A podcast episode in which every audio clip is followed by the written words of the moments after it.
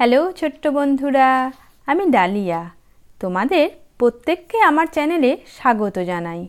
আশা করি তোমরা সবাই খুব ভালো আছো। আজ আমি তোমাদের ছোটদের পঞ্চতন্ত্রের গল্প বই থেকে একটি গল্প পড়ে শোনাবো। গল্পের নাম রাজা ও বানর। গল্প শুরু করার আগে তোমাদের কাছে আমার একটা রিকোয়েস্ট প্লিজ তোমরা আমার ইউটিউবে ডালিয়া স্টোরি চ্যানেলকে অবশ্যই সাবস্ক্রাইব করো। এবার গল্প শুরু করি। এক ছিল রাজা। তিনি একবার শিকার করতে গিয়ে একটা বানর পেয়ে তাকে খুব যত্ন করে পালন করেছিলেন। বানরটি রাজার খুব পোষ মানা ছিল। বানরটি মানুষের মতো কথা বলতে পারতো না, কিন্তু মানুষের প্রায় সব কাজ সে করতে পারত।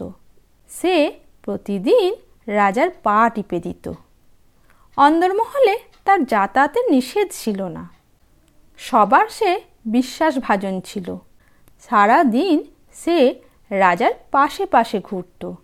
রাজার এটা ওটা কাজ করে দিত। বলতে গেলে বানরটির হাতে ছিল রাজার পরিচর্যার ভার।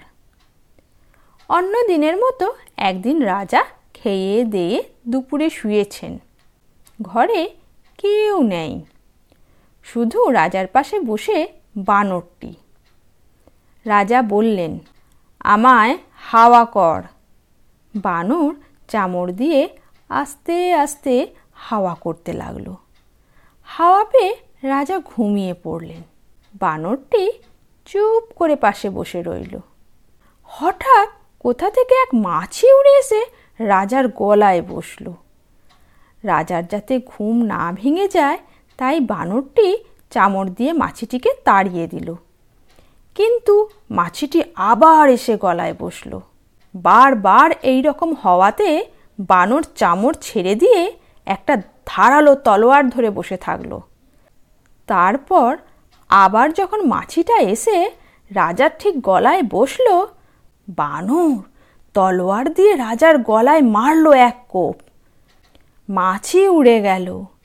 কিন্তু রাজার দেহ দুভাগ হয়ে গেল। রাজা মারা গেলেন। বন্ধুরা, আজ এই পর্যন্ত। আবার অন্য একটা গল্প নিয়ে ফিরে আসব তোমাদের কাছে। ভালো থেকো, টাটা।